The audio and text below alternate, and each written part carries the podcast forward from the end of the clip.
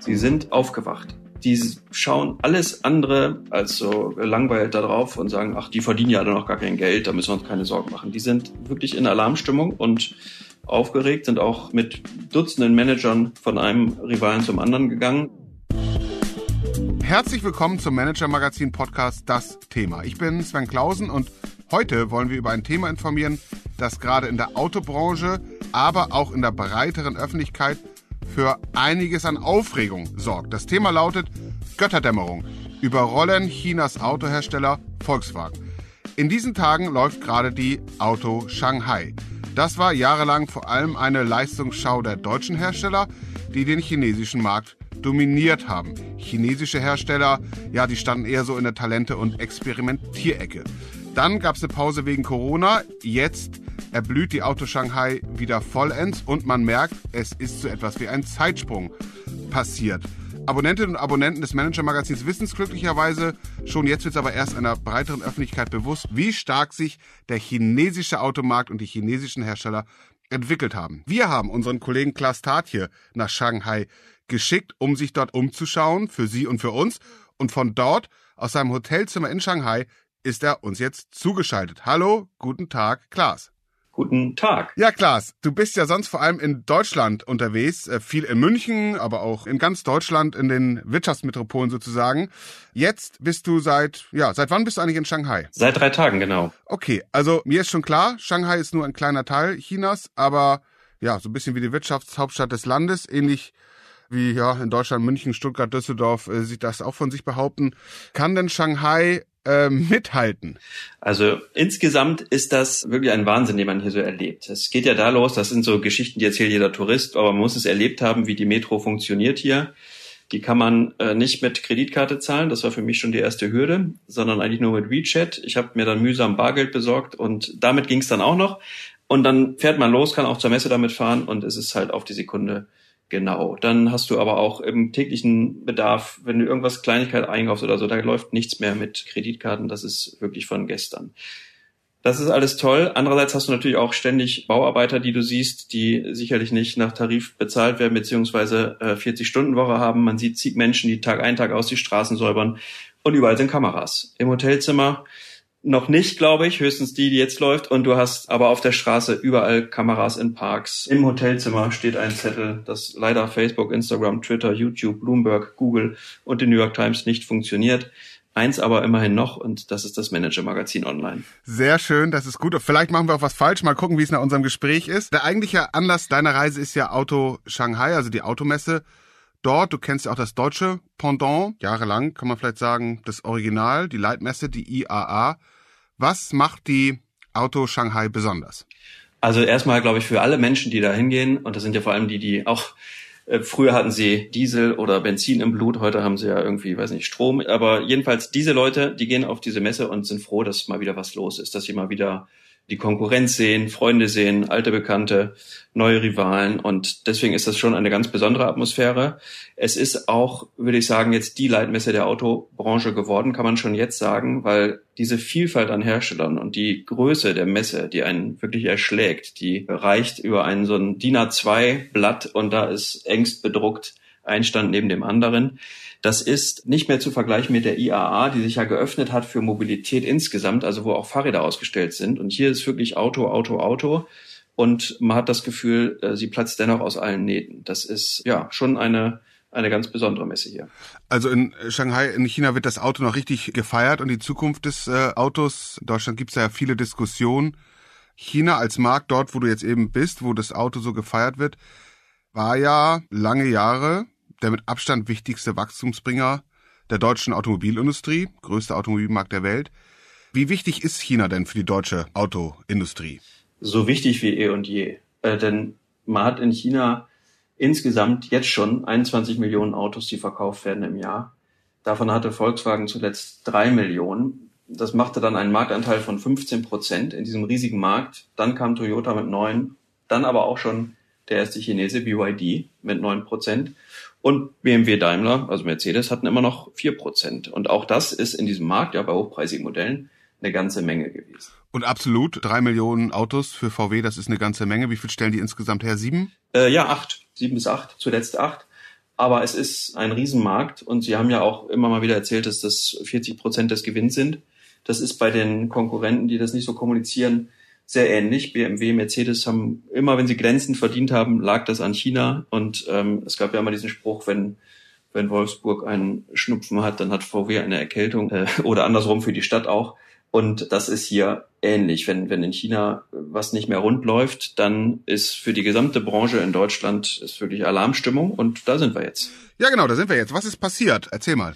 Ja, es gibt ja weitere Statistiken. Es gibt zum Beispiel die Statistiken der Elektroautos und wie die sich verteilen. Und da hat BYD im Jahr 2022, also nicht irgendwie Zukunftsmusik, sondern Vergangenheit, 28 Prozent Marktanteil gehabt. Tesla 14 Prozent. Dann kommt noch ein Chinese, Ion, den kennen die meisten gar nicht. Der arbeitet gerade an einem Luxus-PS-Monster mit 1200 PS, das dann 200.000 Euro kosten soll. Das wird sich jetzt nicht so oft verkaufen, aber eben auch das wagen sie jetzt. Und dann kommt erst Volkswagen mit 5 Prozent und BMW und, und Mercedes noch dahinter. Das heißt, da hat sich was gewaltig verschoben, wenn man auch bedenkt, dass der Markt weiter wachsen wird und zugleich der Elektroanteil ganz stark weiter zulegen wird. 2026 spätestens gibt es so einen genannten Kipppunkt, kennen wir sonst von der Klimadiskussion. Da sollen zum ersten Mal mehr Elektroautos als Verbrenner verkauft werden in China. Das ist also alles andere als Zukunftsmusik. Und eben in diesem Zukunftsmarkt, ja, hat VW jetzt die Marktführerschaft verloren. Wir haben ja schon viel über Tesla und BYD, also steht für Build Your Dreams, berichtet. Jetzt sind die Marktführer im wichtigen Elektromarkt in China. Warum wird BYD immer stärker? Ja, das ist eine sehr etablierte Marke. Die ist relativ alt für eine chinesische Marke. 1995 schon in Shenzhen gegründet. Damals ging es noch um Batterien, weil sie dieses sozusagen, haben im Grunde den Antrieb schon mal begriffen, sehr früh, haben den dann immer weiterentwickelt. Und jetzt kommt obendrauf die Software, die auch in China mit einer Wahnsinnsgeschwindigkeit entwickelt wird. Volkswagen spricht jetzt immer von der China Speed, die sie adaptieren müssen. Und diese Geschwindigkeit hat die Deutschen sicherlich überrascht. Und obendrauf kommt dann noch, dass man drei Jahre das Land gar nicht so richtig beobachtet hat und jetzt ist es irgendwie so, als ob die ganze Branche sagt, hoppla, was ist da denn passiert? Nun ist natürlich so, dass die Strategen, Ingenieure, die wissen das alles. Aber ich glaube, der breiten Bevölkerung in Deutschland und auch den Mitarbeitern in Deutschland wird mit dieser Messe erst klar, wir müssen uns ganz schön anstrengen. Mir hat ein äh, Volkswagen-Manager zugeraunt, man hat sicher nicht mehr fünf Jahre jetzt. Vielleicht hat man noch drei, ganz sicher aber zwei Jahre, um da noch mitzukommen. Und diese zwei Jahre muss man jetzt wirklich ganz gewaltig nutzen, um mit den Chinesen gleichzuziehen oder zumindest wieder ranzukommen. Denn der Markt, der künftig da sein wird, der ist ja immer noch gewaltig, der wird noch gewaltiger. Ich habe eben von 21 Millionen Autos gesprochen, die verkauft wurden. Künftig sollen es bis zu 30 Millionen werden. Und da ist man ja froh, wenn man den Marktanteil zumindest halten könnte. Und ähm, ja, wenn die VW-Oberen sagen, wir haben schon noch Zeit, dann beziehen die das ja mit Sicherheit auch auf die Modelle der Konkurrenten und äh, sozusagen die wettbewerbliche Situation, was sie besser machen, was sie schlechter machen. Wie tritt denn BYD auf der Auto Shanghai auf? Mit einem wahnsinnigen Selbstbewusstsein. Die Stände sind mittlerweile der Chinesen, die sind so groß wie jene der etablierten deutschen Autobauer. Und das war ja immer richtige Statements, die, die da reingesetzt haben in die Messelandschaft.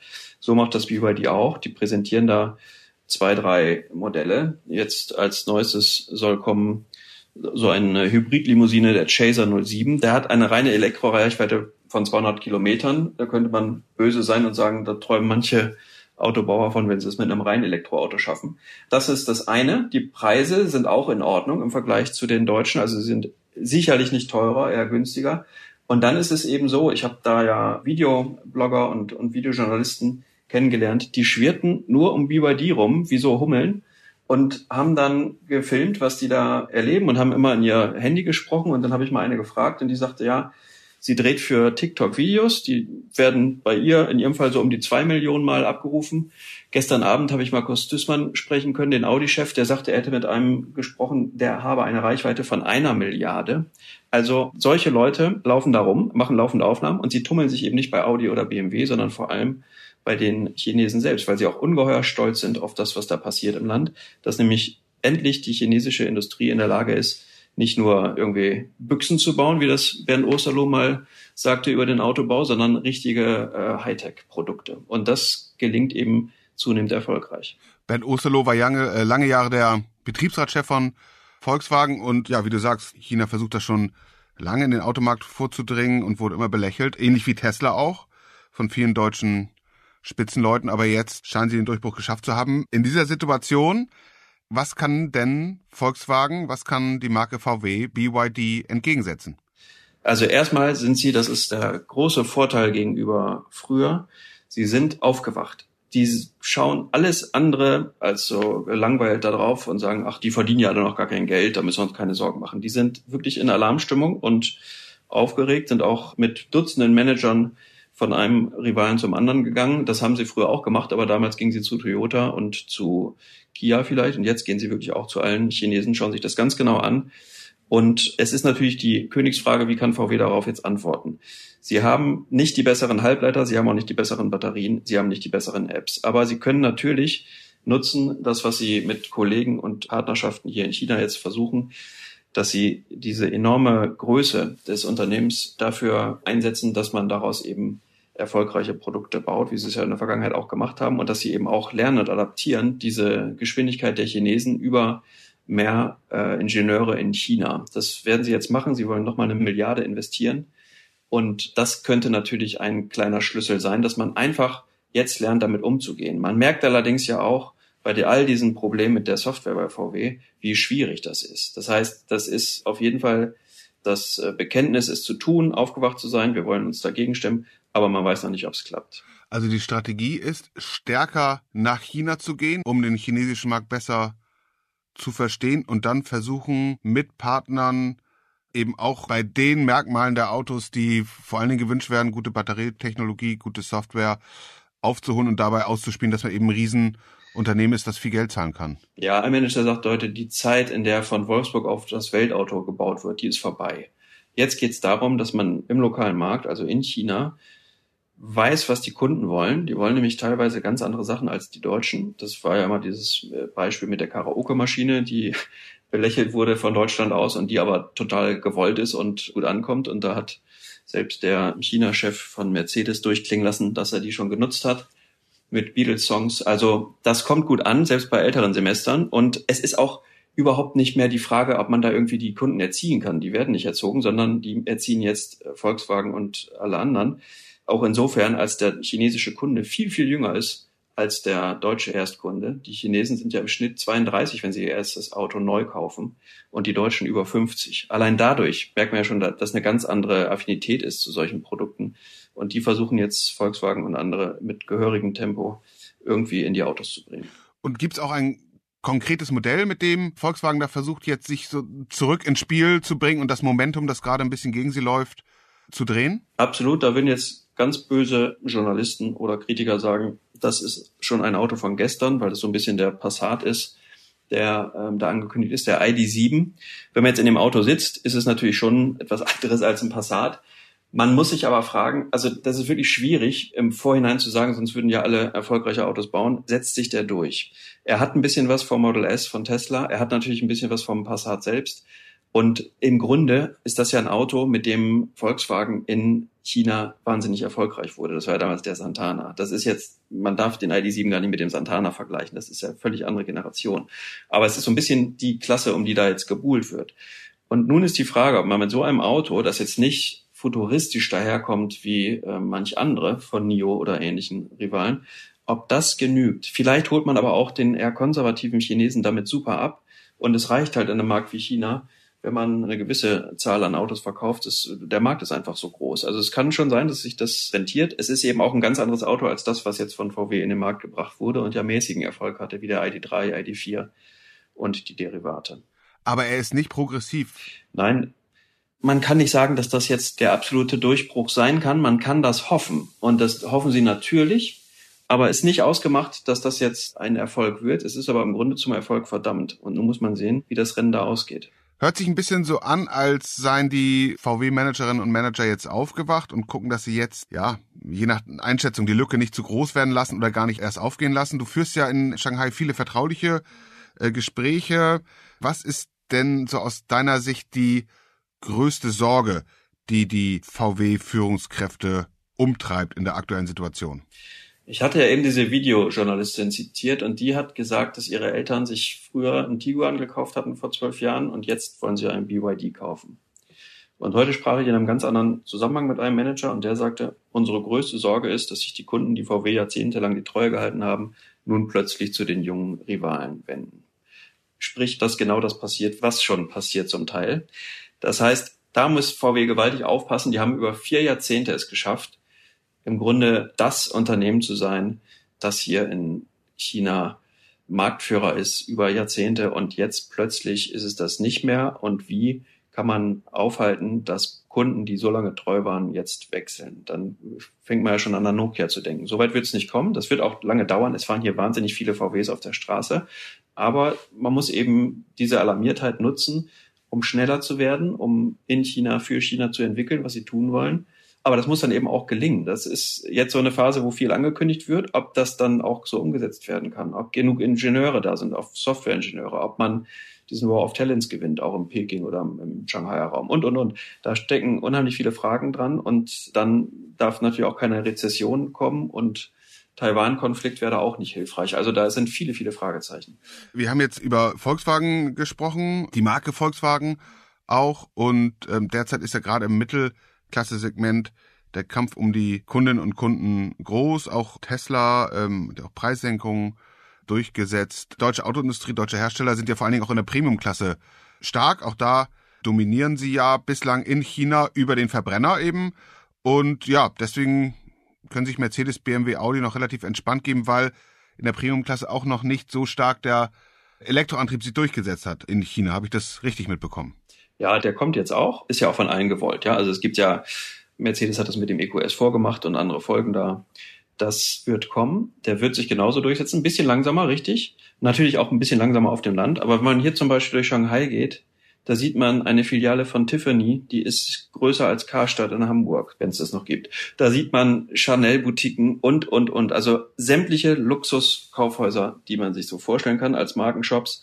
Und dann sieht man eben auch Mercedes. Und natürlich hat Mercedes mit dieser Strategie, da können sie in einer Stadt wie Shanghai nicht daneben liegen. Es ist eben die Frage, ob sich das auch genug leisten können. Aber wenn man hier durch die Stadt geht und dann noch Peking und all die anderen Millionenstädte sich denkt, dann kann das schon die richtige Strategie sein. Es ist auf jeden Fall gut, glaube ich, in diesem Markt, der jetzt so filetiert wird, wo so viele Wettbewerber Milliarden auch investieren, um sich durchzusetzen. Wenn man da einen Punkt setzt mit einem so extrem teuren und qualitativ hochwertigen Produkt, dann kann das schon eine Strategie sein, die aufgeht. Also Mercedes, äh, unsere Kollegen Margaret Huck und Michael Freitag haben das ja jüngst beschrieben, versucht es eben in einer klaren Luxus Strategie, die Marke da oben zu positionieren. Aber auch da muss natürlich die Technik und insofern das Produkt auch mithalten. Ja, wie siehst du da die Chancen im Vergleich zu neuen alten Konkurrenten im Elektrozeitalter?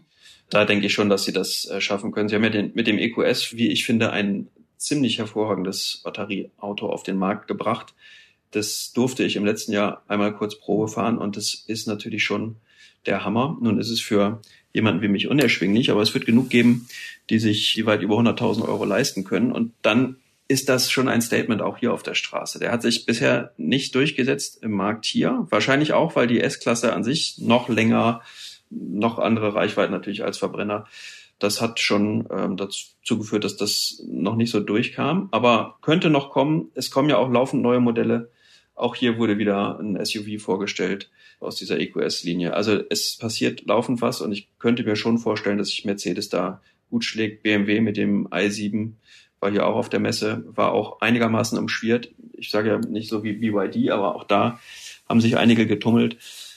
Audi hat vor allen Dingen seinen Formel-1-Wagen erstmal präsentiert. Da würde ich sagen, den wirst du auf der Straße in Shanghai eher selten antreffen. Aber sei es drum, auch die würde ich nicht abschreiben. Die werden es aber vielleicht von den drei noch am, am schwersten haben, weil da sehe ich am wenigsten das ganz klare Profil jetzt. Okay, also am interessantesten bezüglich ja, der Zukunft auf dem Markt äh, China auf jeden Fall die Marke Volkswagen. Was hast du noch vor jetzt eigentlich in Shanghai? Wie lange bleibst du noch? Ich bleibe jetzt noch zwei Tage und werde auf jeden Fall noch auf, auf diesen 630 Meter, glaube ich, hohen Top-of-Shanghai-Turm fahren. Und dann muss ich aber auch zusehen, dass ich wieder nach Hamburg komme, denn da ist ja dann der Marathon und da soll ich in der Staffel mitlaufen, heißt es, fürs Manager-Magazin. Dann äh, lauf doch den 630 Meter Turm hoch, die Treppen vielleicht, dann bist du gut trainiert. Ja, das wäre eine Idee. Das wäre eine Idee. Ja. Ich verspreche dir auch, wir werden das nicht mit der Live-Schalte begleiten. In der Kantine. so, gut. Klaas, vielen Dank. Komm gut nach Hamburg. Wir freuen uns, wenn du dann nächste Woche wieder hier bist. Sehr gerne. Ich freue mich auch auf euch. Bis dann.